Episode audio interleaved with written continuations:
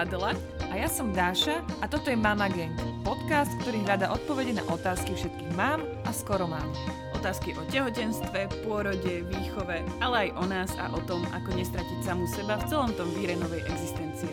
Na rovinu, Bez pozlátok. Mama Gang!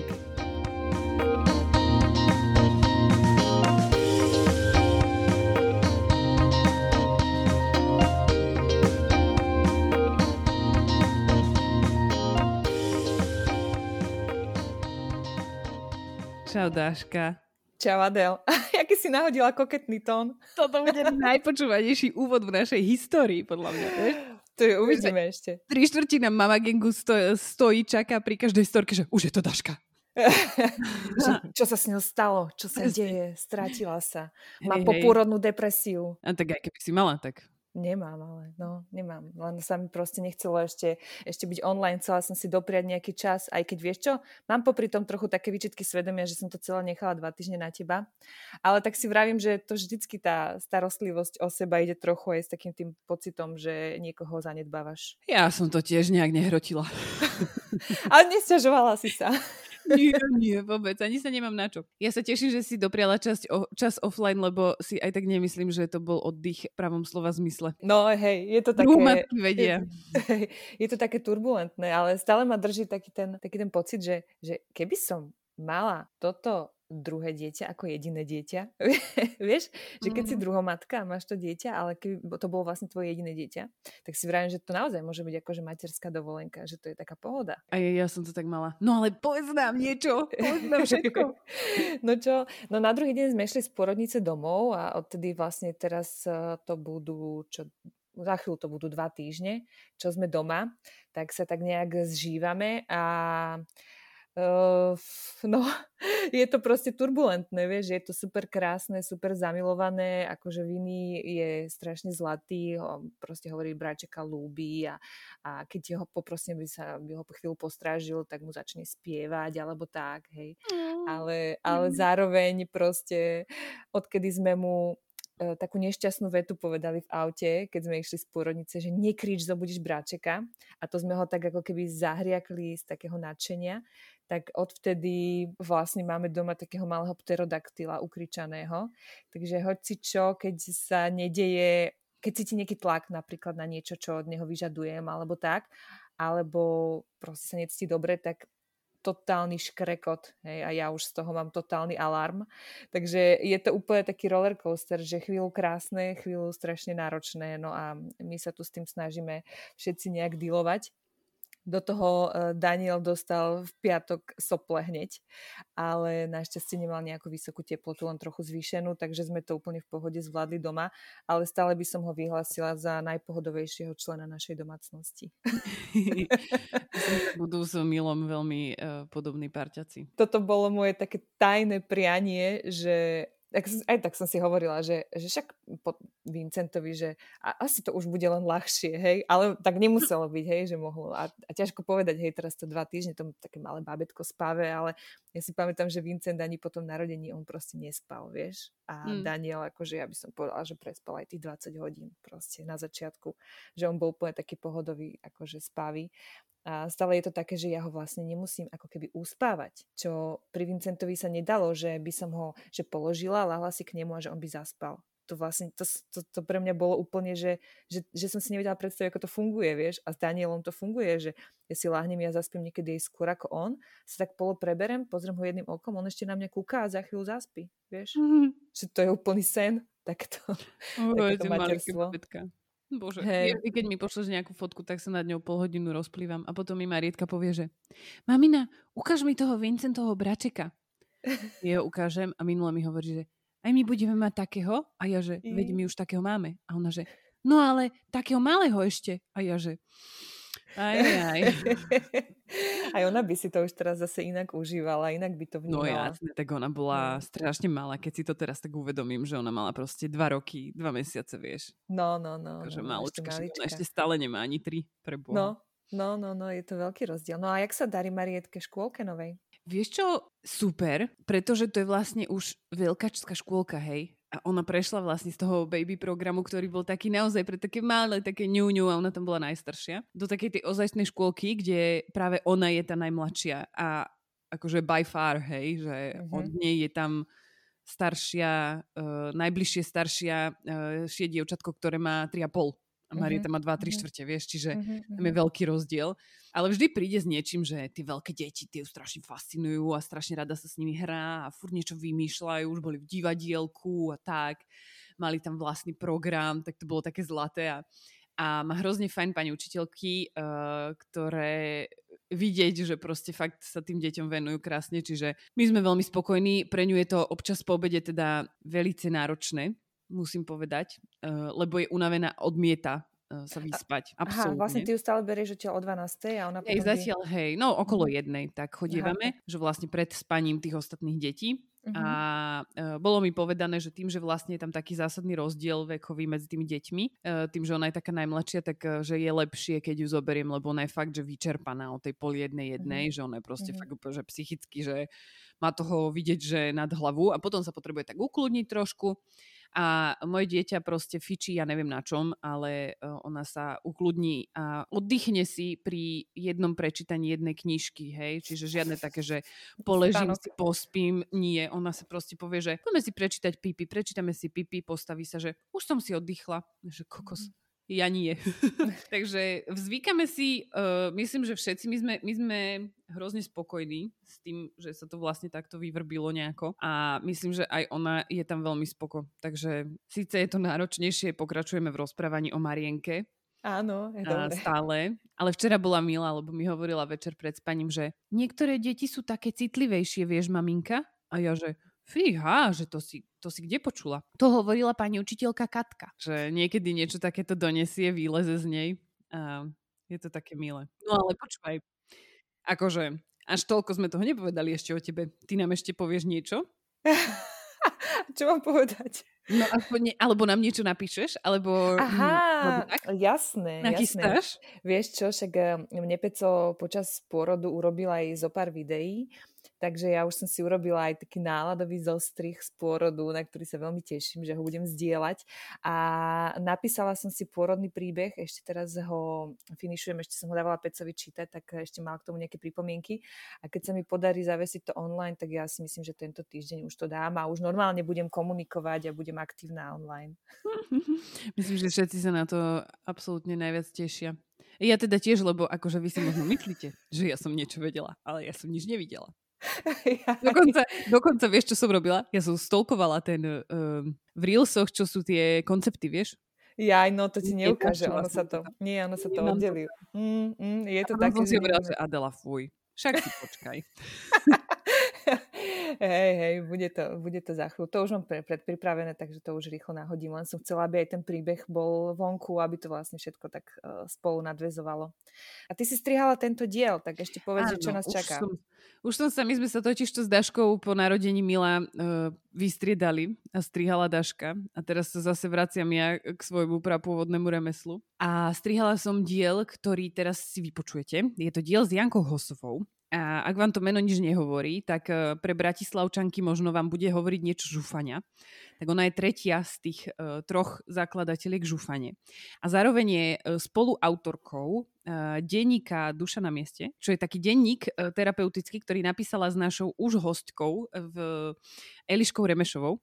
Čiže odtiaľ ju môžete poznať a ten rozhovor je taký taký miloláskavý a nájdete si v ňom veľa, veľa pravd a takých eye-openers, neviem, ako by som to preložila do nášho, že e, otvoria sa vám oči pri mnohých tých vetách, pretože Janka má veľmi popremýšľané a veľmi prežité svoje pôrody, aj svoju pôrodnú cestu. A možno to niektorej z vás aj pomôže na tej vlastnej ceste k nejakému zmiereniu sa, seba uvedomeniu, možno seba poznaniu. Takže o tom bude ten diel. Tak si ho užite.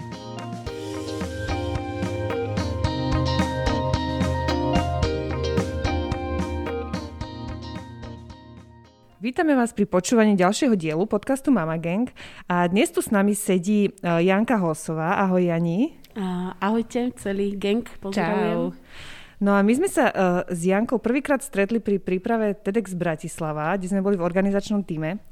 Ale ty si vlastne mala kedysi na TEDe ešte aj talk, lebo ty si vlastne človek, ktorý rozbehol také tie knižné budky, ktoré teraz e, vydávame po Bratislave. No a uh, ty si potom založila s kamoškami legendárnu kaviareň Žufania na Duláku. A ďalej si napísala s Eliškou Remešovou denník Duša na mieste a teraz tú tvoju vášeň pre žurnaling pretavuješ aj do workshopov, takých písacích pre ženy. A o tom všetkom sa budeme baviť. Medzi tým si stihla ešte dve deti, Krištofa a Margaretku, ktoré sú narodené v, tak, v rovnakom období ako má Adel, deti, takže uh, zažívaš veľmi podobné situácie ako my. No a všetky tieto úspechy sú krásne, ale cesta k tým úspechom je neraz taká kostrbatá a o tom sa dnes budeme baviť. A rovno by som začala možno tou žufaňou, lebo žufania bola také krásne miesto, mali ste veľké plány, išli ste sa stiahovať do väčšieho. A zrovna vtedy uh, dve z vás ste sa stávali mamami, prišiel COVID. Tak uh, ako si ty pamätáš na toto obdobie? Je to pre mňa obdobie takého ľahkého zatmenia, že sa mi ešte niektoré spomienky len tak zľahka vynárajú z hmly. Ale tak ako si naň pamätám dnes, tak bolo to obdobie takých veľkých nečakaných kotrmelcov. Povedala by som, že asi najväčších zvratov, veľkých vôbec, na ktoré sa neúplne dalo pripraviť, pretože uh, môj prvý syn Krištof sa narodil naozaj v týždni, kedy u nás vypukol COVID tak naplno. Čiže ja som ešte išla na hospitalizáciu do nemocnice a s tým, že sme tušili, že čo sa deje v Číne a pomaličky to prenika k nám. A za ten týždeň, ktorý som tam strávila, pretože v Českej republike už boli zrušené všetky ubytovacie kapacity, takže ja som prečkávala na svoj pôrod ubytovaná v nemocnici, tak vlastne zo dňa na deň už nemohol byť môj muž pri pôrode. Rodila som v látkovom rúšku, ktorý tam ušila dobrovoľnička Takže vlastne všetko sa tak ako keby nejako prevratilo na ruby. No a do toho samozrejme, kto si pamätá, tak gastronomia bola asi jedno z odvetví, ktoré ten COVID pocitili najzásadnejšie.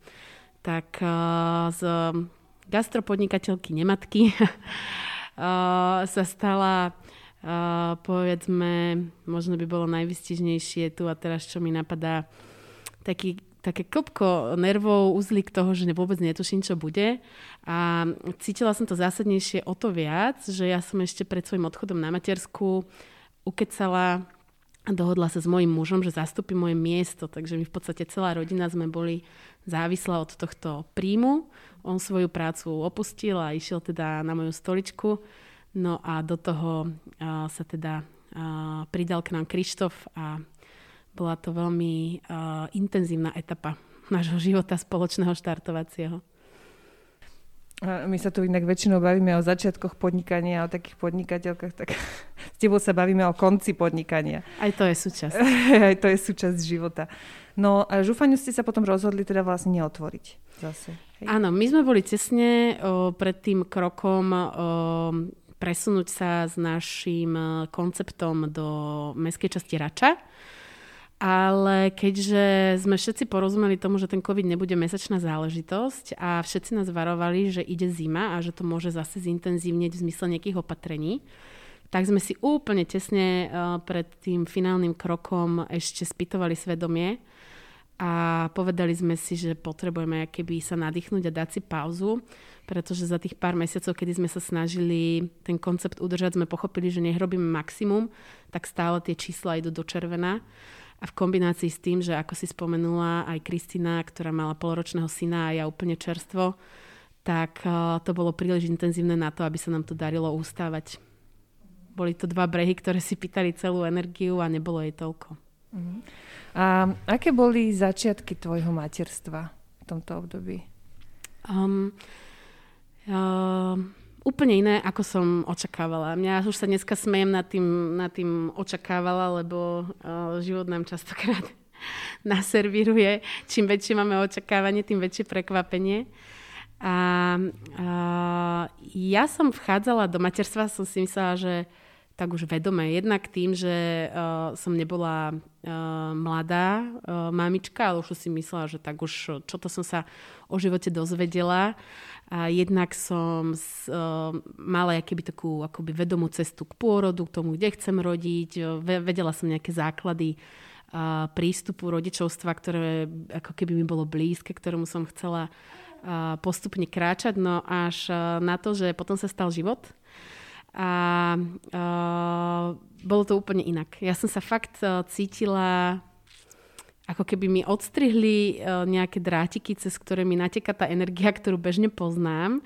A vôbec aj to, čo som o sebe keby vedela, ako som sa poznala, uh, dám taký konkrétny príklad, uh, že keby sa mi niekto pýtal, že ty sa považuješ za odvážnu, tak by som povedala, že áno, že vnímala som to, že tak ako keby odvážne vstupujem do sveta, robím veci s takou ľahkosťou.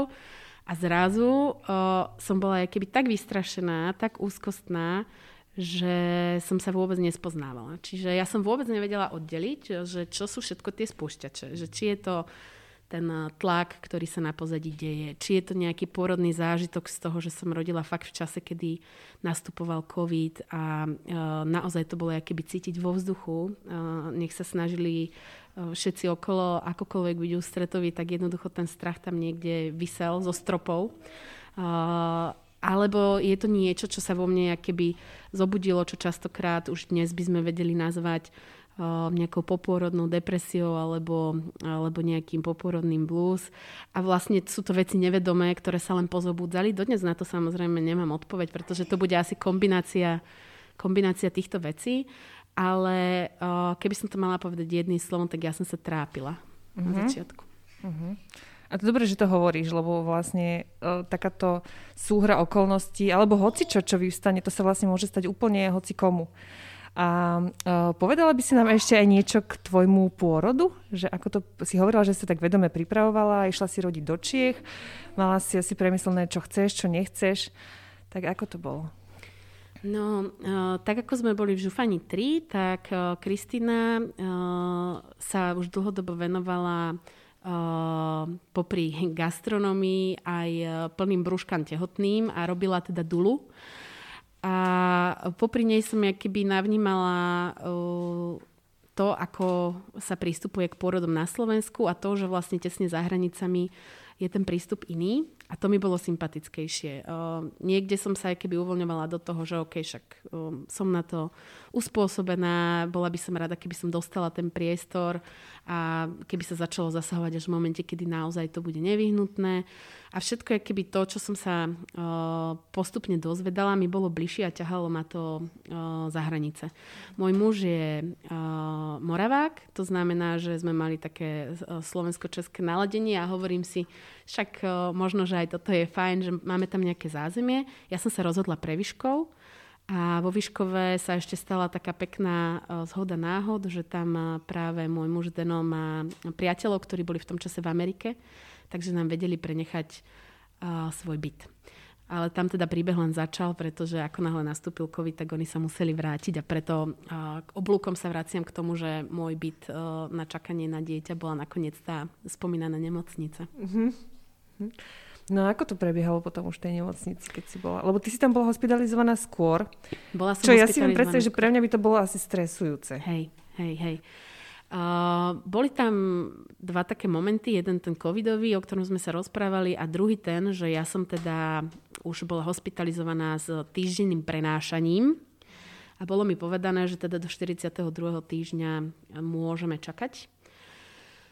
Avšak uh, ani deň pred 40, ukončením 42. týždňa sa nedialo nič.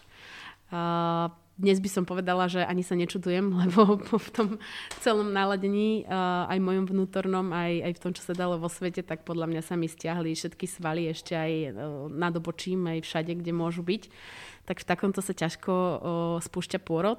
V každom prípade sa nič neudialo, takže ja som potom pristúpila k tomu, čo mi prišlo zásahovo najjemnejšie a Uh, podstúpila som taký Hamiltonov ťah sa to volá, myslím. Tak to sa dialo deň pred uh, tým, ako by sa ráno vyvolával pôrod. No a k večeru sa pôrod spustil, aspoň sa mi tak zdalo. No a to sa udialo asi o 5. po obede.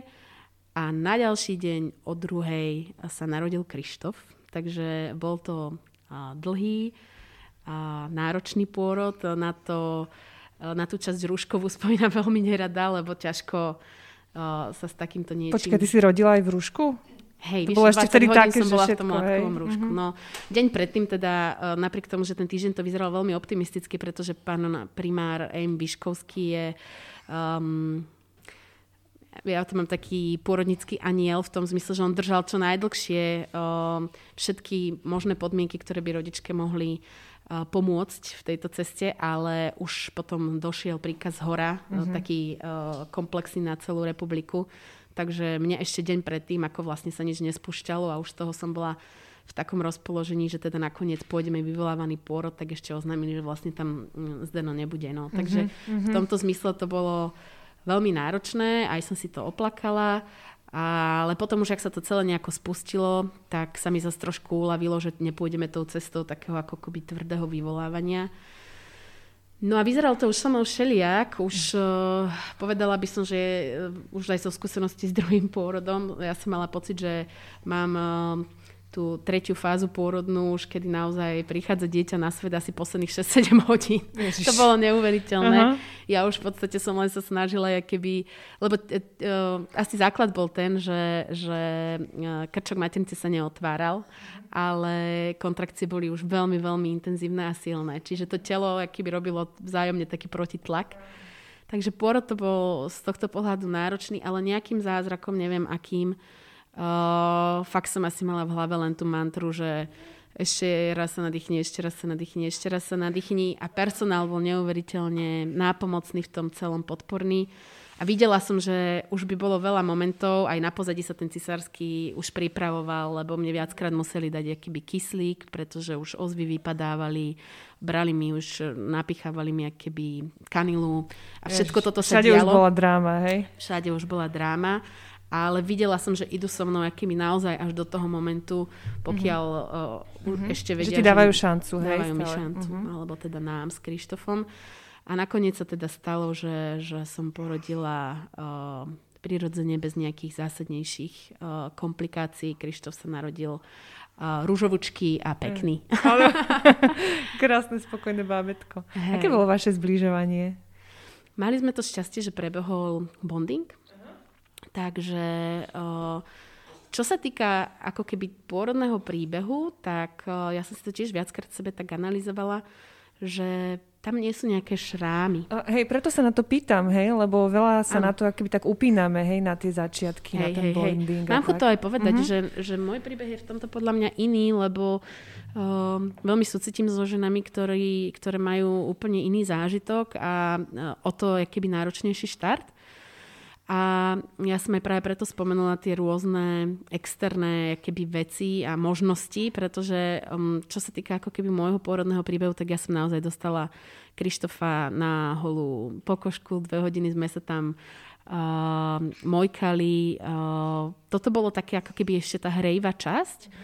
A tam, kde už ja keby dnes badám, že niečo, taký zárodok toho, že ten štart nebude úplne hladký, tak uh, bol práve ten strach že ja už som cítila, že už v nemocnici, že není som ja keby rozliatá do lásky a uvoľnenia a do takého ako keby, že ah, ale že začína vo mne keby sa ščítať také napätie aj v čele a ako keby som sa keby to tak ako uh, expresívne poviem, že bála chytiť vlastné dieťa. No niečo sa tam stalo emočne, čo uh, som neúplne poznala a hodilo ma to do takej polohy, že tým pádom ja vôbec neviem, čo s tým, lebo kto je toto?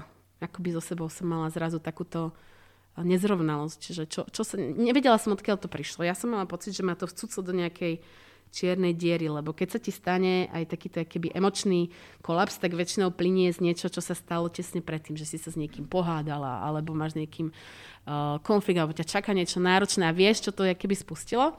A ja som práve, že mala pocit, že to sa stalo zrazu len, že cuc, čierna diera, tam som sa ocitla a ja vlastne vôbec neviem, že ako a už tým pádom vôbec ani neviem, čo urobiť, ako z toho von, z toho ako keby zvláštneho všeobjímajúceho pocitu takej neistoty. To, že ti zakázali muža, tak to akože aj pre mňa bolo veľmi stresujúce. My sme asi rodili pravdepodobne vo veľmi podobných termínoch, čiže akože to bol taký moment, že ja som to tiež veľmi oplakala a to kľudne mohol byť ten spúšťač, presne. Mm. A pre mňa ešte aj to, že, že ty si to tak povedala, že, že vždycky som sa mala za takú tú odvážnu, za takú, vieš, že, ktorá nad tým rozmýšľa a tak. A že to je podľa mňa tiež ešte niečo také, že, že ako keby si nemala šancu sa s niečím takým možno stretnúť a aj tomu tak dlho odolávala. Hej, akože ja si viem predstaviť, že by som to tak mala hej, u seba. Že tiež si možno nepripúšťaš, že by niečo také sa ťa mohlo týkať. Hej, že to bude také ťažké. Na toto sa viem veľmi naladiť, lebo už mám predsa väčší odstup. Hej, že keď som keby bola v tom ponorená, tak sa mi to hrozne ťažko hľadalo Bol to pre mňa akýby, že veľmi, veľmi veľa naraz a taký nápor, že som mala pocit, že som ma zavalila celá knižnica kniha, netuším, ktorú dať dolu, aby som sa z toho vyhrabala, ale teraz, keď sa na to akýby spätne pozerám, tak si práve myslím, že um, ja som mala veľmi veľa potlačených vecí, že tá odvaha dnes nebolo celé moje ja, ale to skôr bolo to ja, ktoré by sa mi páčilo ale vlastne strašne veľa akýby strachov som si vnútri niesla a neventilovala. A takisto to nebolo len so strachom, ale aj s inými silnými emóciami, ktoré dostali potom tiež priestor. Od frustrácie, hnevu, všetkého možného. Uh, mám pocit, že keby sa otvoril nejaký keby štupel brána a, a dochádzala možnosť na nejaké, na, na nejaké riešenie si veci, ktoré príliš dlho spali. Uh-huh. A kedy si si ty uh, uvedomila, že, že niečo sa deje, čo už proste je za hranicou takého bežného zvládania? Uh-huh. Uh, prvá fáza bola podľa mňa uh, hamba. Uh, hamba taká, že samo na seba, keď som sa pozrela zrazu ako na tú matku, tak vlastne som si prišla veľmi nedostatočná. Hrozne som sa bála, že toto som ja keby pokadila na plnej čiare, že to sa už nedá napraviť, nebolo strašne keby ťažké vôbec uh, sama pred sebou začať keby o tom takto uvažovať. Takže ja si myslím, že ja som na nejakú chvíľu povedala si, že a však 600 nedelie, hej, alebo že tak toto je, to sa tak hovorí, že 600 nedeli. Potom, keď keby mi nebolo nejako pocitovo lepšie, ona sa to prejavovala tak, že ja som zrazu nebola taká radostná, nechcelo sa mi veľmi do toho života, bola som taká, že čo teraz ja mám robiť v živote, že keď mi povypínalo nejaké um, nejakú takú fakt, že životnú radosť, hej, že takto zjednodušene by sa to dalo priblížiť. No a 600 nedeli prešlo, nejak ako lepšie nebolo uh, mne vnútri a začalo mi byť aj jasné, že ono to má pramálo čo s Krištofom, ale že vo mne sa dejú keby veci. No a potom bola akože druhá fáza, kedy už si hovorím, že OK, že tak uh, možno idem hovoriť uh, najprv sama so sebou a niečo si v sebe požuť, že teda čo sa mi deje a č- či sa niečo s tým dá, ale to bolo veľmi pomalé, to by som povedala, že ďalšie týždne prechádzali. Ani pred vlastným mužom, pred Zdenom, taká to bola keby hamba, zlyhanie, nedostatočnosť na začiatku pre mňa samotnú. Som nedokázala keby povedať, že počujem sa toto deje, ja som z toho vystrašená, ja vôbec neviem. Hej, že to chvíľu to len tak ako vnútri bublalo. A práve tým, že som vedela, že presne ako chcem a ako hrozne mi to nejde, tak táto fáza keby sa predlžovala, že som keby na seba ešte robila niekde tlak. No a potom to, čo keby uh, pomohlo, podľa mňa preklenúť sa do fázy číslo 2, bolo, že ja som začala byť strašne unavená. Pretože ja, ak som bola v strese a taká celá úzkostná, tak um, ja si myslím jednak, že som to prenašala samozrejme nutne na Krištofa a jednak aj to moje spanie, že kedy by som si mohla napríklad s dieťačom cez deň oddychnúť, tak mne sa nedalo, bo mne stále bolo nejaké také že to tam týkalo. Takže mne sa nazbierala taká veľká únava, že si pamätám, že keď e, Zdeno ráno odchádzal e, do žufane, mal nejakú skorú ránu smenu, tak ja už som začala plakať, že ja neviem, jak ten deň dám, že ja nevládzem vstať z tej postele. Takže začalo to byť ako keby takto zrejme, už aj jemu, aj mne, že, že tu sa zbiera na nejaký možno nie prúser, ale možno na niečo, čo naozaj treba keby ošetriť a riešiť.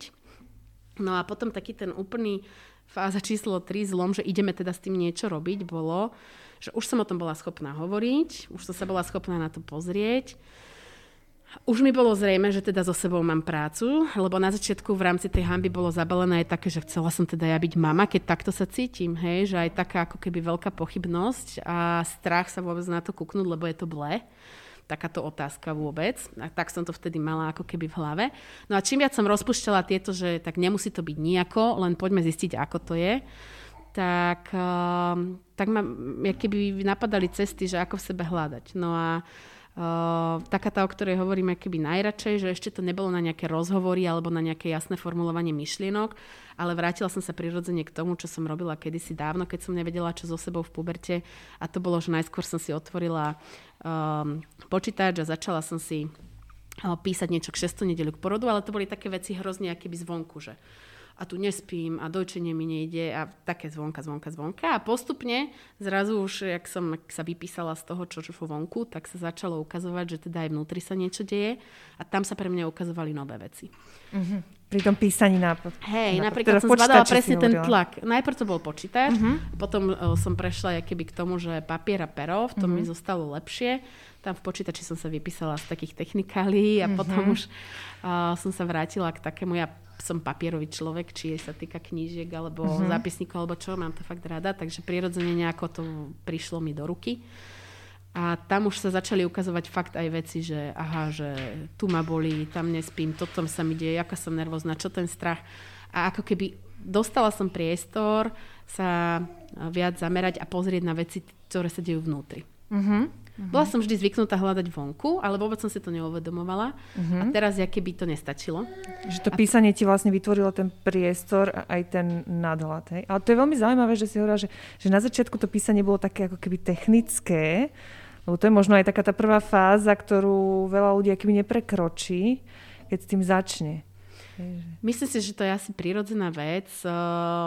Hlavne vnímam, že my sme fakt veľa v hlave. Môj prípad to bol určite, že ja som si veľa vecí riešila vždy racionálne a čo nedávalo zmysel, tak vlastne nedávalo zmysel. A teraz to nestačilo, takže uh, naozaj som mala fakt príležitosť uh, začať hľadať a objavovať takú stránku seba, ktorá ani som netušila, že koľko vecí mi napríklad hovorí telo, že nejako niekde sa mi dejú veci, alebo že čo nejaká silná nastupujúca emocia je za informáciu. Toto bolo niečo, čo som ja mala do veľkej miery zatvorené. Možno zase som o tom vedela nejaké informácie, ale vôbec som nevedela, že čo so sebou a uh, že koľko vecí som ja vlastne už mohla zbadať a nacítiť oveľa skôr, iba som ich nevnímala. A ty si toto všetko písala intuitívne, alebo si mala nejaký nejakého guida, ktorý, či už online mm-hmm. otázky, alebo niečo, čo mm-hmm. ti pomáhalo v tom si vydefinovať, čo ideš písať? Um, intuitívne, aby som ti odpovedala, ale ja som vždy mala rada v podstate aj princíp, o ktorom si hovorila, čiže všelijaké možné uh, dotazníky alebo také knižky, ktoré ti ponúkli naozaj nejaký pohľad na nejakú tému a prevedli ťa otázkami. Ale v tom čase ja som sa ozvala aj svojej terapeutke, o ktorej som bola pár rokov dozadu. A to keby ešte pomohlo o, si spraviť taký návyk, že som bola u nej na sedení, tam sme sa rozprávali a keď som prišla domov, tak ešte to išlo.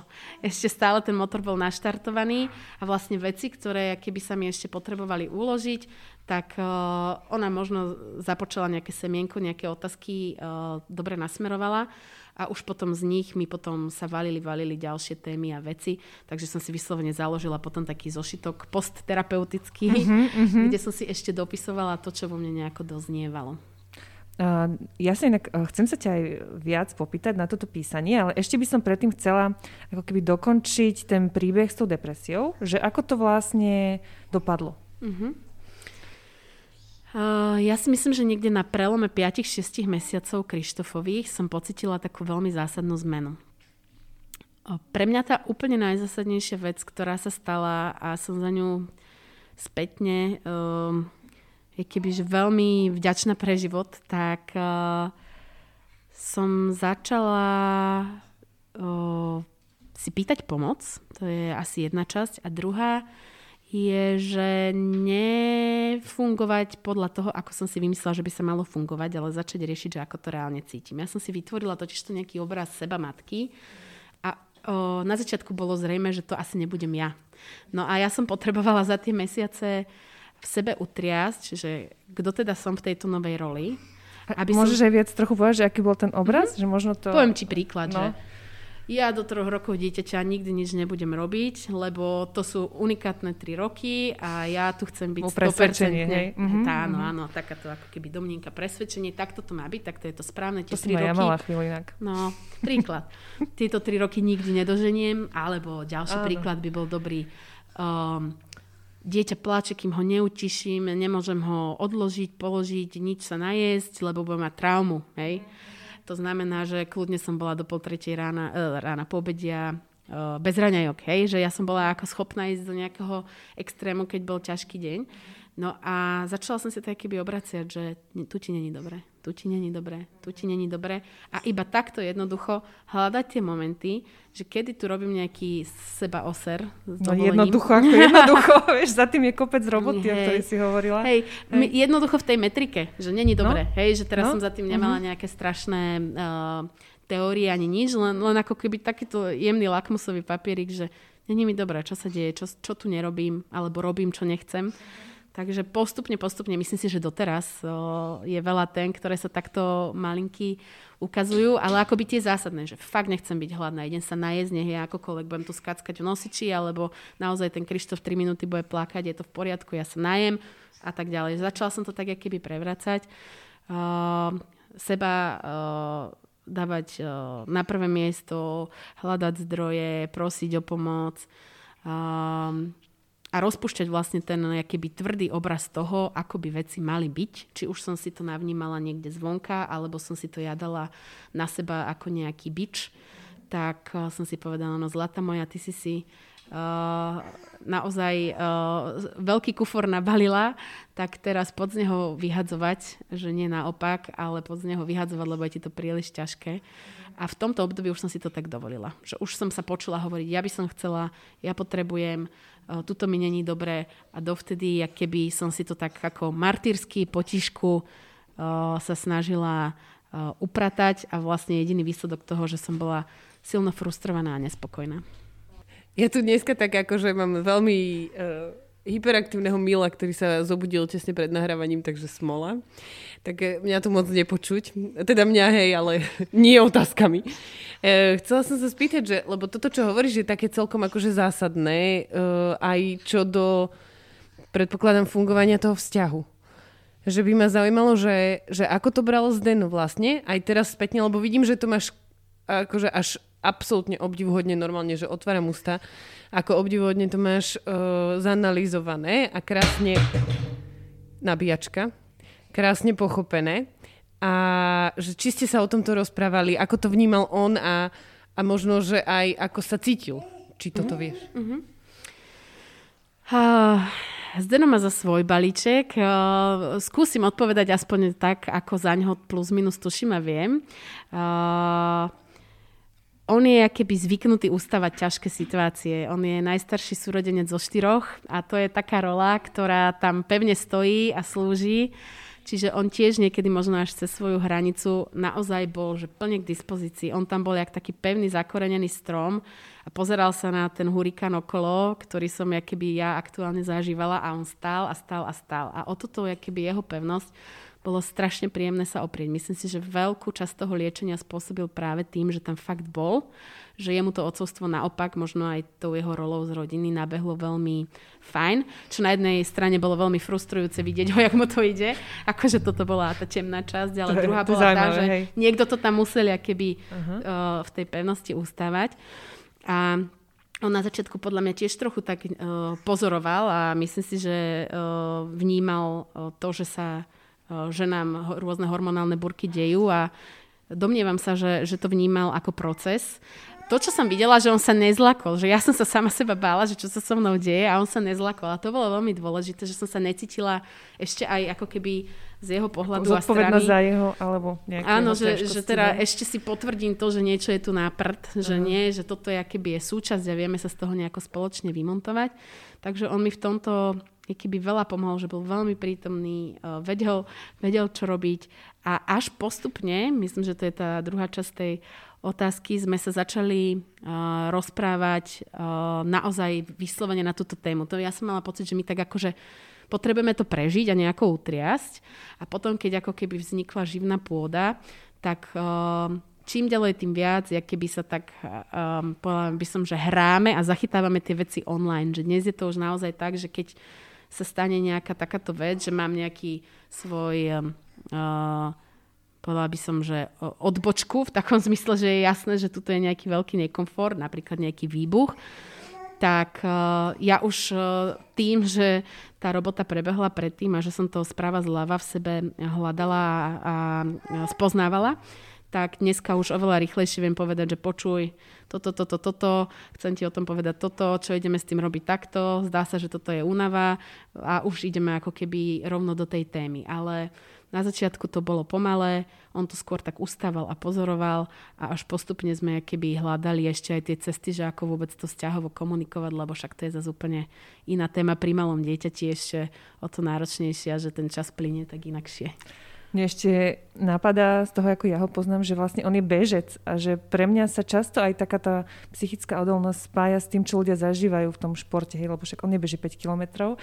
Ja som videla, že on beží kadečo a teda trénuje ľudí, takže po, potrebuje popri nich stíhať, že možno aj to, akože zvyknúť si zvládať a pracovať so sebou v takej nepohode a vydržať, je niečo, čo mu pomohlo.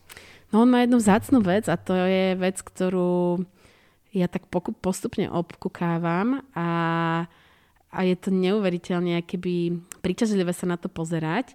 A to je, že e, keď ho to život hodí do nejakej ťažoby a do nejakého ako keby problému, tak on, on tak tam ako zostane to pozerať a on tomu tak čelí, že ja som v sebe okrem iného našla aj, aj takú tú moju stratégiu, že ja sa viem hodiť e, do takej role obete a ísť rovno do nejakej sebalutosti, čo ma totálne oberá o akúkoľvek energiu a možnosť e, tej veci e, čeliť a nájsť dobré riešenie. Takže ja sa to tak učím, že je, že tuto už zase idem skôr do takej polohy, ktorá mi vôbec keby nedáva možnosti. A mám to šťastie, že teda som v jednej domácnosti s človekom, ktorý to vôbec takto nemá. Že uh, ku príkladu my teraz sme si mesiac ťahali od škôlkarských uh, soplov kadejaké choroby všetci a to už vie byť tak náročné, že tam už akože aj moje vedenie toho, že to takto nechcem, aj tak ma to stále hádže do takého, že bože, už nie. A on, no tak čo, ďalší deň, to nejak... A on ako keby ide, ide, on je fakt napojený na nejakú životnú silu, takže toto je strašne inšpirujúce vnímať, že to môže byť aj takto a, a veľmi nám to pomohlo v tom úvode. Ja inak, my to, to nahrávame vlastne v polke decembra, takže tie škôlkarské sople sú veľmi aktuálna téma, ale verím, že keď toto pôjde von, tak to už proste nikto nebude musieť sa s týmto potýkať ďalej. Fakt?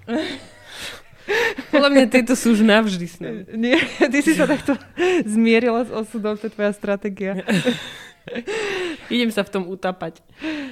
Um, a dobre, ešte by som sa chcela spýtať, že ty keď si čakala druhé dieťa, nebála si sa, že ťa to zase pohltí? Jasné. Uh-huh. Jasné.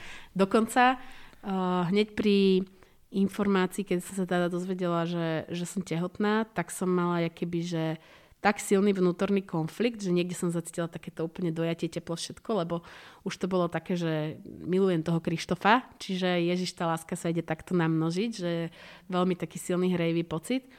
A na druhej strane mi hneď došlo do plaču. Hneď som sa zlakla. Hneď, že božinku, že prešla som už keby tými zásadnými krokmi, že, že toto nebude náš príbeh, lenže vo výsledku čo?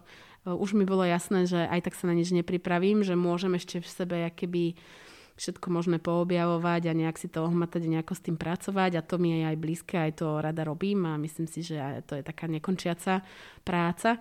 A na druhej strane som si hovorila, OK, tak eh, keď sa to stane druhýkrát, tak evidentne je tam ešte tak veľa toho, um, čo, čo treba nakúkať a porozpúšťať, že tak bude toto náš príbeh. Máš aj nejaký tip možno pre niekoho, kto to počúva a, a topí sa v tom a nevie a chcel by si možno na začiatok len takto sám sebe pomôcť, chcela, že kde začať? Mm-hmm. No pre mňa paradoxne, nech to znie akokoľvek, fakt tá najťažšia fáza bola si to priznať sama pred sebou, že niečo sa deje, práve tým, že som si to keby ovenčila všelijakými možnými pocitmi. Uh, od tej nedostatočnosti cez to, že uh, ako takto ja obstojím vo svete, že není som tutti fruty pripravená. Takže uh, chcela by som asi každú len zo žien poslať virtuálne pohľadenie a objatie, že je to úplne v poriadku, je to nejaký náš komplexný príbeh, ktorý ani netušíme, že čo všetko nás čítal a prečo sa vlastne dejú veci tak, ako sa dejú. A uh, to je akéby vec, ktorá je asi najdôležitejšia, že pozrieť sa na seba fakt takými láskavými očami, že je to úplne OK a hlavne sú spôsoby a možnosti, ako si v tom celom uľaviť. Ja som spomínala to písanie, ale ja si myslím, že porozprávať sa napríklad s niekým. Niek- nemusí to byť zrovna muž, keď tam cítite nejaký, nejaké pnutie, môže to byť najlepšia kamarátka, môže to byť mama, svokra, kdokoľvek je ten blízky dôverný vzťah. Uh, ja neviem, no niekomu môže pomôcť fakt modlitba, hoci čo. Uh, ja odporúčam veľmi uh, terapiu, tiež uh, ešte stále to máme možno ovenčené tým, že treba, aby človeku bolo niečo zásadné. Ja považujem terapiu za spôsob, kde sa fakt dobre človek porozpráva a tie otázky sú častokrát tak dobre položené, že sám by nevedel, ako možno túto tému v sebe rozanalizovať, ako sa na ňu pozrieť. Jedna moja známa, s ktorou som uh, robila aj taký psychologický rozhovor na túto tému, tak uh, na základe inšpirácie s českou organizáciou Úsmev mámy tak začala pracovať na téme poporodnej depresie, poporodného blues aj tu na Slovensku a má aj taký Instagramový profil, aj web, kde sú keby takéto prvé nápomocné informácie, nielen možno v rámci indikovania, že či vôbec teda sa s týmto potýkam, ale potom aj nejakých prvých krokov. A um, fungujú oni pod vysmiata duša mamky. Vlastne so všetkým tým, čo si ty prežívala, aj s tou tvojou nejakou uh, láskou k písaniu, s tým sa viaže aj vlastne vydanie denníka Duša na mieste, ktorý si napísala s Eliškou Remešovou a my sme sa už s ňou kedysi bavili, ale ako sa to vlastne stalo, že, že ty si z toho svojho vlastne pretavila to do niečoho takého, ako keby, že, že aj, aj pre ostatných, hej? že kde, kde to vzniklo? Záhada, že? aj, pre, aj pre mňa vlastne spätne, pretože som mala pocit, že som ja keby si energeticky siahla na veľké dno a tiež sa niekedy čudujem, že kde vlastne sa to zrazu Tá takto energia dáva to von, mm-hmm. vieš? No? Hej, hej. Uh, myslím si, že sa to stalo práve tým, že ako náhle som ja pochopila, že kde sa ja sama extrémne vyčerpávam, uh, tak sa to začalo keby natekať. A to bolo rýchle a celý ten zážitok bol tak veľmi intenzívny, že ja som bola úplne plná. No, som mala pocit, som to hovorila o mojej terapeutke, že normálne, že miestami, že vybuchnem, že toho je veľa, že to je pretlak, že ja to keby niekde potrebujem ukladať. Takže ja som to začala, začala robiť keby fakt tak intuitívne, že o, že toho je veľa. Ja som zrazu začala vidieť také súvislosti, toto s týmto tam. Bavilo ma hrozne sa na to zrazu pozerať, sa mi otvorila opäť taká nejaká 13. komnata. No a mm, s tým zážitkom, že za keby relatívne krátky čas, že ako mne sa vyhojilo hrozne veľa vecí. Fakt, ja som, no asi len na tomto viem povedať, že, že ja som normálne vyšla na ulicu a zrazu som iba, že taký akože fakt hlboký nádych, že nikdy sa mi keby tak ľahko a paradoxne z tej obrovskej ťažoby nekráčalo. Aj, aj vo vzťahu mi zrazu bolo ľahšie, aj v rozhodnutiach mi bolo ľahšie, také jasnejšie videnie som mala si hovorím, že sakra, že toto si ja nechcem že nechať pre seba, takýto zážitok, že ja verím tomu, že nielen možno v tej rannom materskej fáze, ale vôbec v živote, v ženstve, v partnerstve, v čomkoľvek sú také fázy, kedy sa človek takto keby do seba nejako zamoce uzamkne, vôbec nevie, ako z toho von. A že ja sa chcem o to podeliť, že toto bola nejaká moja cesta, nejaké nástroje, a zároveň mi bolo zrejme, že je to jeden jediný zážitok a ja tu nie som žiadny uh, mentor, ani vedma, ani nič, čo môže o tom hovoriť natoľko, aby som niekomu skôr neublížila, ako pomohla. Takže ja som vedela, že toto v sebe mám a že to ja keby chcem uh, posunúť ďalej, aby sa toho niekto mohol chytiť, keď aktuálne niečím podobným žije, ale zároveň mi bolo zrejme, že nemám psychologické vzdelanie a že do tohto sa púšťať nechcem. Takže ja som tam skôr chcela otlačiť ten zážitok a vytvoriť ten priestor, že aj takto si človek vie uh, v sebe nájsť nejaké témy, ktoré sú pre ňo tu a teraz aktuálne. Ale mala som teda chuť, aby to bolo bezpečné miesto a tým pádom som k sebe na spoluprácu oslovila Elišku, ktorá sa prácou so psychickým zdravím živí. A to len tak si je napísala, že čau Eliška, vieš čo, toto je môj príbeh a môj nápad, poďme do toho. Či? Um, no keď to hovoríš, tak mi je smiešne, ale áno. ja som počúvala vtedy uh, podcast o Kousek blíž, český, veľmi príjemný a ona tam bola ako hostka. A bola som vtedy v lese na prechádzke so sluchatkami s Krištofom v nosiči a zrazu z ničoho nič, že keby niekto lúskol prstami v strede lesa, revem, jak zmysel zbavená.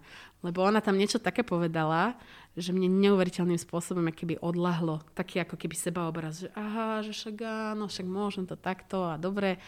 A, a iba ten pocit mi zostal, že toto je žena, ktorá vie prehovárať k žene tak uh, ešte som to chvíľu tak nechala a už keď som sa rozhodla, že fakt um, ten denník chcem tvoriť, ten koncept sa mi začal tak skladať, že čo by to asi malo byť, tak uh, som si na ňu našla kontakt a napísala som jej 10 vetový e-mail s tým, že toto som ja a hľadám sparring partnera. A ona bola chvíľu ticho a asi po troch týždňoch došlo, že jasne, dajme kol. Aha, ok, super, takže hneď takto. Mm-hmm. A čo ju, povedala ti, že čo ju na tom tak akože zaujalo, že čím si ju presvedčila? A myslím si, že... Lebo mám dojem, že ona má toho strašne veľa, ale akože ide. Ale... Uh, je to tak, je to tak, je to akčná žena a myslím si, že uh, sa stala nejaká čudesná zhoda náhod, uh, pretože ona v sebe mala výhliadkovo taký projekt v hlave, že by nejaký denník, um, no, na denník som trochu ukecala ja, ešte v tej veľej hlave bol skôr nejaký DR, ako keby s nejakými psychologickými súkami, by chcela urobiť a jej to asi prišlo také posmelenie, že aha, že tu je niekto, kto možno vie to pokryť organizačne a produkčne a ju to lákalo, že nebude musieť riešiť toto a že možno bude skôr sa vedieť hravať v tom obsahu, čo bavilo ju. Takže takto ste si rozdelili úlohy. Výsledok bol nakoniec, že obsahovo, netrúfnem si povedať, možno... Lebo máš tam veľa tých No, povedala by som, že dve petiny. No? Dve petiny je nakoniec môj obsah. A trošku viac písala Eliška. A ja som bola až prekvapená, že ja som tam teda niektoré cvičenia ponúkla, také, ktoré som si buď sama objavila, alebo som niekde na ne natrafila, nejako si ich modifikovala a som si myslela, že bože, že tento človek, ktorý sa na to pozrie a s tým pošle, že čo tu aké srandičky uh, píšem a nakoniec sme z toho vytvorili taký relatívne uh, koncepčný celok a veľa z tých vecí tam aj zostalo, takže nakoniec áno. Ale myslím si, že ju oslovilo, že tu je niekto, kto sa chopí toho projektu a že ona nebude musieť riešiť papier a to, že kam to pošleme do tlačiarne, i keď samozrejme nakoniec sa pridala ku mne aj vo veľa veciach a pomohla aj technicky, lebo ona si nevie pomôcť. Ide do toho naplno vždy. A ako prebiehalo to, ako prebiehal celý ten proces? Lebo mala si malé dieťa a vrhla si sa do takéhoto veľkého projektu, ktorý vlastne kvázi stal na tebe, hej? Že my sme, my sme sa do toho vrhli tak, že sme vždy mali tú druhú na tom, na tom druhom brehu, že a že keby náhodou, tak dobre, tak Daška je tam. To máme stále, to vlastne. To od začiatku mám agenku. A, ale ty si do toho išla vlastne ako tá, ktorá to drivuje. Mne už to potom prišlo také 50 na 50, keď už reálne sme sa mm-hmm. do mhm. toho pustili, že... Uh, Ty si jej to len slubovala, že to budeš vlastne. Presne tak, presne tak. Ty si vedela, že Eliška to aj tak bude chcieť robiť pol. Úprimne povedané som nevedela vôbec nič. Uh, vytvorili sme si jeden uh, Google dokument zdieľaný uh, Praha, Bratislava a začali sme tam niečo nahadzovať. Takto sme aj my začínali presne, no, že? Však, uh, áno, to sú také tie projekty na kolene. Ale teda uh, Krištof mal vtedy 9 mesiacov podľa mňa. No a to už sa zo mňa porodil človek, ktorý relatívne uh, jasne tušil, čo chce. Ešte nevždy vedel, ale už tušil. Takže už, už som tam našla v sebe aj túžbu mať nejaký priestor pre seba a dovoliť si to. Takže uh, ja som si toho času vymyslela jedno do obedie, kedy som chodila mimo dom a začínala som ja keby písať a potom som všetky také tie spánky, už to bolo v čase, kedy už, už sa spalo hodinu plus vo väčšine prípadov, tak vždy som tak uspávala, že som si niekde vedľa nechala počítať, uspala som Krištofa, bola som s ním v posteli a niečo som si tam ťukala. Teraz som sa, normálne musím to povedať, lebo som sa tak usmiala na tú predstavu, že Milo má 6 a v, devia, už to dieťa spí hodinu plus, wow. Uh, uh, áno, uh, môže a nemusí byť. Nerada by som Hovorila teba... Anna, že v 9 mesiacoch už sa začína vytvárať ten režim, vieš? tomu celému rituálu, takže takéto nejaké jedno do obede vzniklo, to bolo intenzívne. Ja som mala pocit, že za, za 3 hodiny viem spraviť 12 hodinovú prácu. To bolo že 3 hodiny, je, to ešte hodina prešla. Mne zrazu prišlo, že toho času je strašne veľa. No a využívala som naozaj teda tieto spánky, plus som veľmi veľa počúvala podcastov, čiže väčšinou na prechádzkach v ušiach a som si to tak nejako postupne skladala s tým, že jedna zásadná vec, ktorá bola úplne inak a bola pre mňa veľmi, veľmi nová, bolo, že ja som od začiatku Eliške hovorila, že nechcem na nás vyvíjať žiadne šibeničné deadliny a tlaky. Takže my sme aj išli keby hľadať spôsob, že ako si to robiť uh, fakt popri a mať z toho radosť a nezabiť ju uh, tým, že si keby zase vymyslíme ambiciozný projekt. Takže ono to možno vyzeralo ako veľké, ale ja som to skôr, že tu si odkusne, tu si odkusne, tu si odkusne, že nemala som z toho teraz vôbec to, že čo by mal byť akýby výsledok alebo cieľ. Mňa len bavilo to robiť. A zistila som, že teda pre nás cesta bude naozaj nejaké samovydanie, kedy máme tie veci e, plne v rukách. A dokonca sme sa uvoľnili do toho, že pôvodne sme to chceli vydávať sezónu, že dáme to niekedy v auguste, v septembri už dotlače a že ešte stihneme nejakú vianočnú sezónu, ale potom presne stretli sa nejaké choroby, život sa stal, tak mi, že o, tak to vydáme v januári, že no a čo. A nakoniec sme to aj tak vydali, no, nakoniec niekedy v novembri, ale fakt s tým, že sme vedeli to takto keby púšťať, že robíme to z jas, teda ja som mala taký cieľ, že ja to chcem pustiť do sveta a pre mňa to bola hotová práca. To bolo prvýkrát, Nemôžem povedať samozrejme, že by teraz som nebola v očakávaní, že ako na to zareaguje svet alebo ženy. To vždy poteší, keď tá spätná väzba je pozitívna. Ale pre mňa tá práca prvýkrát bola hotová, keď som povedala, že dopísané. Hej, že hotovo. Takže to bolo krásne v tom, že ja som tam naozaj cítila, že toto som chcela urobiť, je to urobené. A teraz, jak si s tým svet naloží, tak to už je pridaná hodnota čerešnička na torte a sama som zvedavá, že jak sa bude tej duši nažívať. Uh, on to je uh, rozdelené, myslím, uh, na tri časti. Mysel, emócie a telo, ak sa nemýlim. Uh, telo, emócie, mysel, duša. Aha, teraz ste skú, mm. skú, skúšam ťa štyri, hej. Mm. na štyri časti. Ale musela som sa už aj ja zamyslieť. duša, telo, jasné. A, a v tom denníku je aký priestor na písanie a pre ľudí, a, ale je tam aj veľa ako keby prázdnych strán. Ako ste nad týmto rozmýšľali? Toto, ak si dobre spomínam, o, som fakt ja keby veľmi, veľmi, veľmi chcela, že vzýšlo to asi z mojej o, strany. A ja som vedela, že chcem vytvoriť priestor, ktorý je nedatovaný. To znamená, že nemám teraz taký pocit, že je 5. januára, ešte som si nezačala písať. Hej, že, uh, chcela som ja keby túto časovosť tam nechať naozaj takú, ako tá žena tu a teraz má, že keď si chce písať trikrát za deň, OK, keď si chce písať raz za mesiac, OK. Že aby to bol fakt taký priestor, že potrebujem, chcem, cítim, tu a teraz, beriem do ruky a nelimitujem ma tam keby nejaké deadliny alebo vôbec, že aby to nebolo jasné, že teraz nutná každodennosť, pretože aj to je nejaká forma tlaku a ja som chcela, že nie je to fakt taký ten iba priestor pre teba, ktorý zbytočne uh, ti nedáva uh, echo, že s niečím meškáš alebo by si mala. Uh-huh. Nie, tak ako to cítiš, Ale, tak to má. Vieš, na druhej strane aj zase aj taká tá prílišná voľnosť, napríklad tie prázdne strany, aj to vie byť desivé, hej, že že čo mám teraz, kde mám začať. Presne tak. No a preto sme si povedali, že to bude kombinácia um, sprevádzaného textu, nazvem to, preto sú tam tie 4 kapitoly, lebo ja sama som mala veľmi dlhú pauzu v písaní. Fakt som to robila podľa mňa tak ešte tesne možno postpubertálne. A potom o, nič, ticho, dlhé. A viackrát som aj chcela a skúšala, lebo ja som predtým písala aj tak akoby tvorivo, že nejaké poviedky do šuflíka som si písala, ale niečo sa tam udialo v tomto životnom období a nešlo mi úplne taký zásek No a um, sama som mala teda tú skúsenosť, že áno, otvorím tie prázdne strany a vôbec neviem, čo tam písať. Hej, že nič mi nenapadá, vlastne ma nič netlačí, keď to aj začnem, tak potom nemá to kontinuitu. Takže som si hovorila, že keď aj um, niektoré iné ženy to možno majú takto, takže bolo by fajn im ponúknuť aj takého sprievodcu, ktorý ich povodí tým svojim uh, príbehom. A zhodli sme sa s Eliškou, že tieto štyri témy telo, emócie, mysel a duša si vieme keby navnímať každý. Každý tam máme nejakú súčasť. Niektorá, niektorú ženu v tejto fáze života osloví viac, niektorá možno menej. To samozrejme nevieme odhadnúť, ale nech je tam tá možnosť, že sa na každú z nich môže pozrieť, napojiť, zistiť, že či to k nej prehovára, či sa v tom ako keby chce zorientovať. A v prípade, že nie, môže preskočiť, vrátiť sa k tomu neskôr. V každom prípade uh, je tam toho bohato, čo si tam nájsť, možno aj z tej kapitoly, ja neviem, emócie, niečo s vami pohne, niečo není vôbec vaša téma, takže každý to máme nejako inak.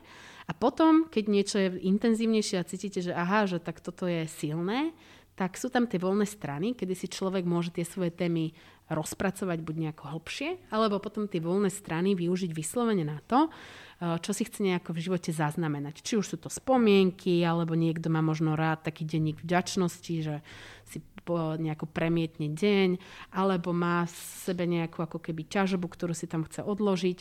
Čokoľvek, tie voľné strany už môže človek využiť tak, ako štandardne sa denníkuje a myslím si, že každý tú formu máme, čo nám sedí inú. A ako sa ty, lebo podľa mňa toto je taká vec, že veľa ľudí možno niečo spočulo o písaní, potom to skúsilo, ale nepretrvali, nerozbehli sa, že ako sa ty rozbiehaš v písaní? Mm-hmm. Um, mne funguje, že ja keď mám niečo nejasné, že cítim, že ako keby nemám odpoveď, tak vtedy veľmi dobre funguje písanie. Nemusí to byť nutne niečo ťažké a náročné, čo ale mám skúsenosť, že veľa ľudí píše práve vtedy, ak sa nemajú fajn, je to úplne OK. Vtedy asi človek hľada všetky spôsoby, ako si nejako pomôcť, ako sa z toho vysomariť, z tých našich bludis, v ktorých si pochodujeme. Takže je to prirodzené. Ale ja by som to kľudne posunula ešte do takej roviny, že stačí, keď neviem. Môže to byť aj, že neviem, že či chcem ísť na dovolenku na hory alebo k moru, Stačí, keď neviem a už to neviem, znamená, že je tam ako keby nejakých veľa vrstiev, ktoré sú prekryté a nemám také ako keby jasné poznanie, videnie, lebo niečo som slúbila, niečo minulý rok sme, a teraz sa mi to začne skladať, ten guláš v, v hlave a vôbec. A možno tá príležitosť je práve v tomto fajn, že keď zacítim, že neviem a že je to vlastne nejaké spletité, komplikované, tak uh, um, mám keby skúsenosť, že to telo má v sebe takú nejakú zvláštnu múdrosť a zhodujú sa na tom vlastne aj terapeuti, že, že cez to telo vie, vedia ísť veci aj hlbšie. Buď z nevedomia, alebo také, ktorým my uh, ešte nevenujeme nejakú pozornosť. Takže keď začne to ako keby ruka si potom papieri pochodovať a niečo tam píše, tak ju ako keby nechajme moc nad tým, nerozmýšľajme, to není nejaká extrémne mysliaca činnosť, hej, že jasné, že to vediem, lebo však uh, písanie si vyžaduje nejakú jasnú pozornosť, ale fakt, že tak ako keby nie úplne, keď človeku na tom záleží, nejak teraz z toho nemá byť jasný cieľ, len si idem teda napísať, čo tie hory, čo to more. A tam na tom papieri zväčša moja skúsenosť je, že sa ukážu aj veci, ktoré v tej hlave a v tej spleti tých myšlienok neboli úplne jasné. Nejaké Aha. nové pohľady. Aj, aj zaujímavé veci povedala, že vlastne to nemá mať nejaký cieľ. Cieľ má byť len písať. Áno, že uh-huh. cítim v sebe, že na toto by som sa chcela pozrieť uh-huh. a toto je keby nástroj, jedna z ďalších možností, ako to môžem nahliadnúť. Uh, tam strašne podľa mňa pomáha ten moment, že my máme v sebe hrozne moc uh, vecí. Od toho, že, že nejaké pocity uh, v tele, cez nejaké spomienky, zážitky, to, čo sa mi stalo cez deň, nevyspatá, hladná a toto všetko sa keby deje. A častokrát jedno cez druhé.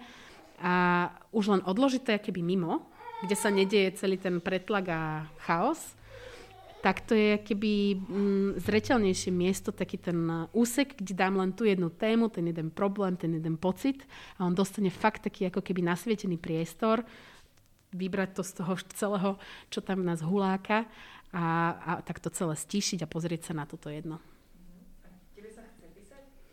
Teraz mám napríklad fázu, že píšem málo, dokonca Uh, ak píšem, tak ani nepíšem teraz rukou, ale píšem si také skeče len do poznámky do mobilu.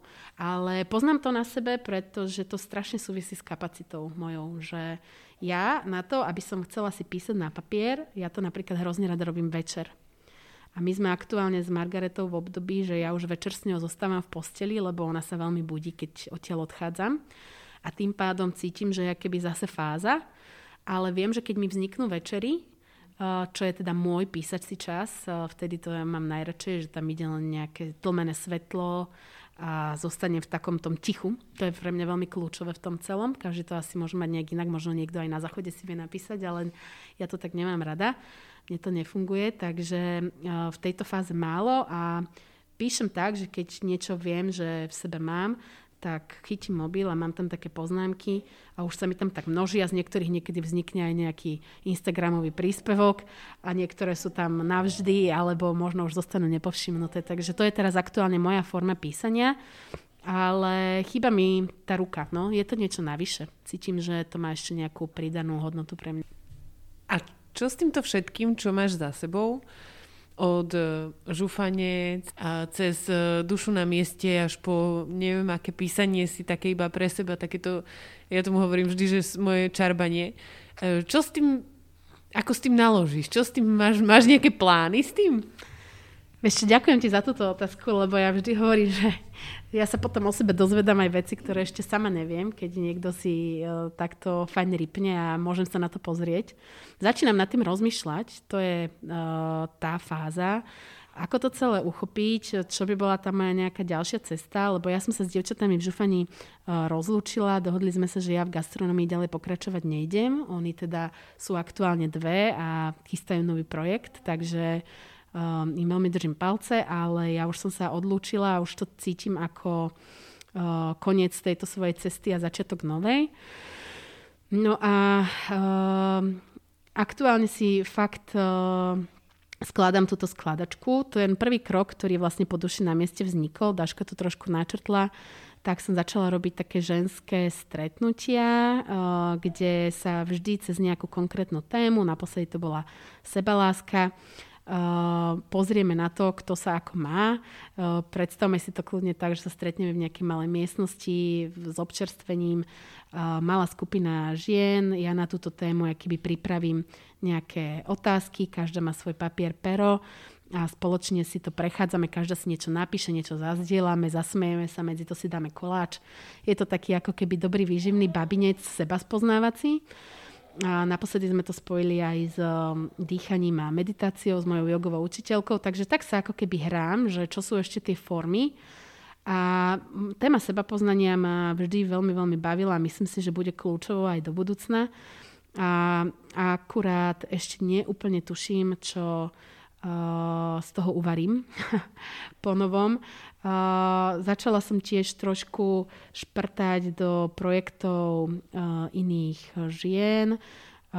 Volám si to zatiaľ pracovne mentoring a to sú nejaké vhľady na také malé podnikateľské projekty, ktoré z toho, čo za sebou mám, viem ponúknuť. To ma veľmi baví, lebo ja projektový manažment ako taký, to je taká vec, ktorú, ktorú si tak nesiem už dlho so sebou a došlo mi, že nemám ja ani kapacitu, ani chuť mať 10 svojich projektov, nedaj Bože nejakých firiem alebo značiek. Takže keď ja si chcem udržať ako keby tú hĺbku a vášeň, tak um, som príliš akčná na to, aby, aby som netvorila, takže ja to niekde potrebujem odovzdať. Takže zatiaľ je to tak, že dušu na mieste si držím ako taký seba spoznávací písací projekt, ktorému pribudnú pravdepodobne nejaké aktivity časom a to, kde sa viem ešte pekne vyřádiť, tak je nejaký, nejaká pomoc, nejaký mentoring v iných drobných projektoch, kde odovzdávam to, čo som sa ja naučila. Teraz ale keď o tomto všetkom hovoríš, aj o tých plánoch do budúcna, tak už, už ale máš dve deti, dve malé deti. A ako si v tomto všetkom ty nachádzaš čas pre seba? No. Hovorím tomu zhlboka dýchať. Raz to príde. No je to teraz náročné,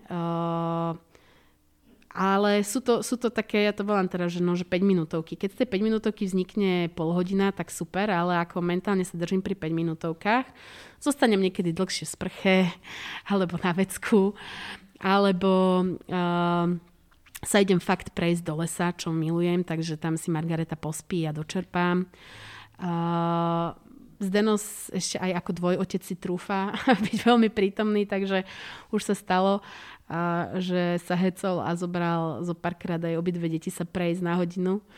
Takže hľadáme také skulinky.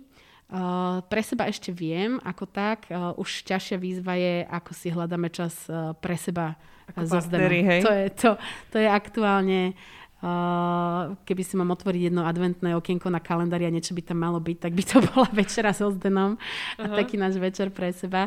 Takže uh, tam sa len upínam k tomu, že je to ako to je a viem, že to zase bude za chvíľočku inakšie. Super, no prešli sme toho zase veľa, ale všetko to spolu krásne súvisie, je to taká pekná skladačka. A ja ďakujem, že si to s nami všetko zdieľala a chcem sa ešte spýtať uh, na záver, že čo sú také tri veci, ktoré by si zo všetkého tohto tvojho uh, zažívania, skúseností uh, chcela odovzdať iným ženám, ktoré toto počúvajú? Tá asi najsilnejšia, ktorá tak vo mne je, je, že ten seba súcit s tým, že veci máme možno inak, ako sme čakali, dúfali a mysleli si, tak um, je veľmi na mieste, lebo každá si myslím, že robíme najlepšie, ako v ten moment vieme. A aj keď sa nám to niekedy nejaví, že je to dosť, tak je to veľmi, veľmi, veľmi veľa. Takže možno taký láskavejší pohľad uh, na seba. A potom uh, tá vec, ktorá práve funguje mne, že aj keď veci nejdú nejdu vždy podľa plánu a pritrafia sa všelijaké možné uh, choroby, ťažké dni alebo čokoľvek, tak uh, ten pohľad, že už sme to prežili a že to zvládneme, tak uh, mi vlastne pomáha uh, v tom, že vždy sa tak človek vynorí spod vody a že to sú vlastne fakt zase také vlny, možno ako zažila žena pri porode v tej intenzite, že prichádza, odchádza, prichádza, odchádza, tak to je život keby v tej plnej polnej, ten sa s nami moc nebabre. Ale aj v tomto náročnom období s maličkými deťmi hľadajme možno tie 5 minútovky, ktoré to celé podržia. Tak možno to je už aj tá tretia. OK, super, ďakujeme. Ďakujeme. Toto bola Janka Holsová. Ďakujem aj veľmi pekne a pozdravujem.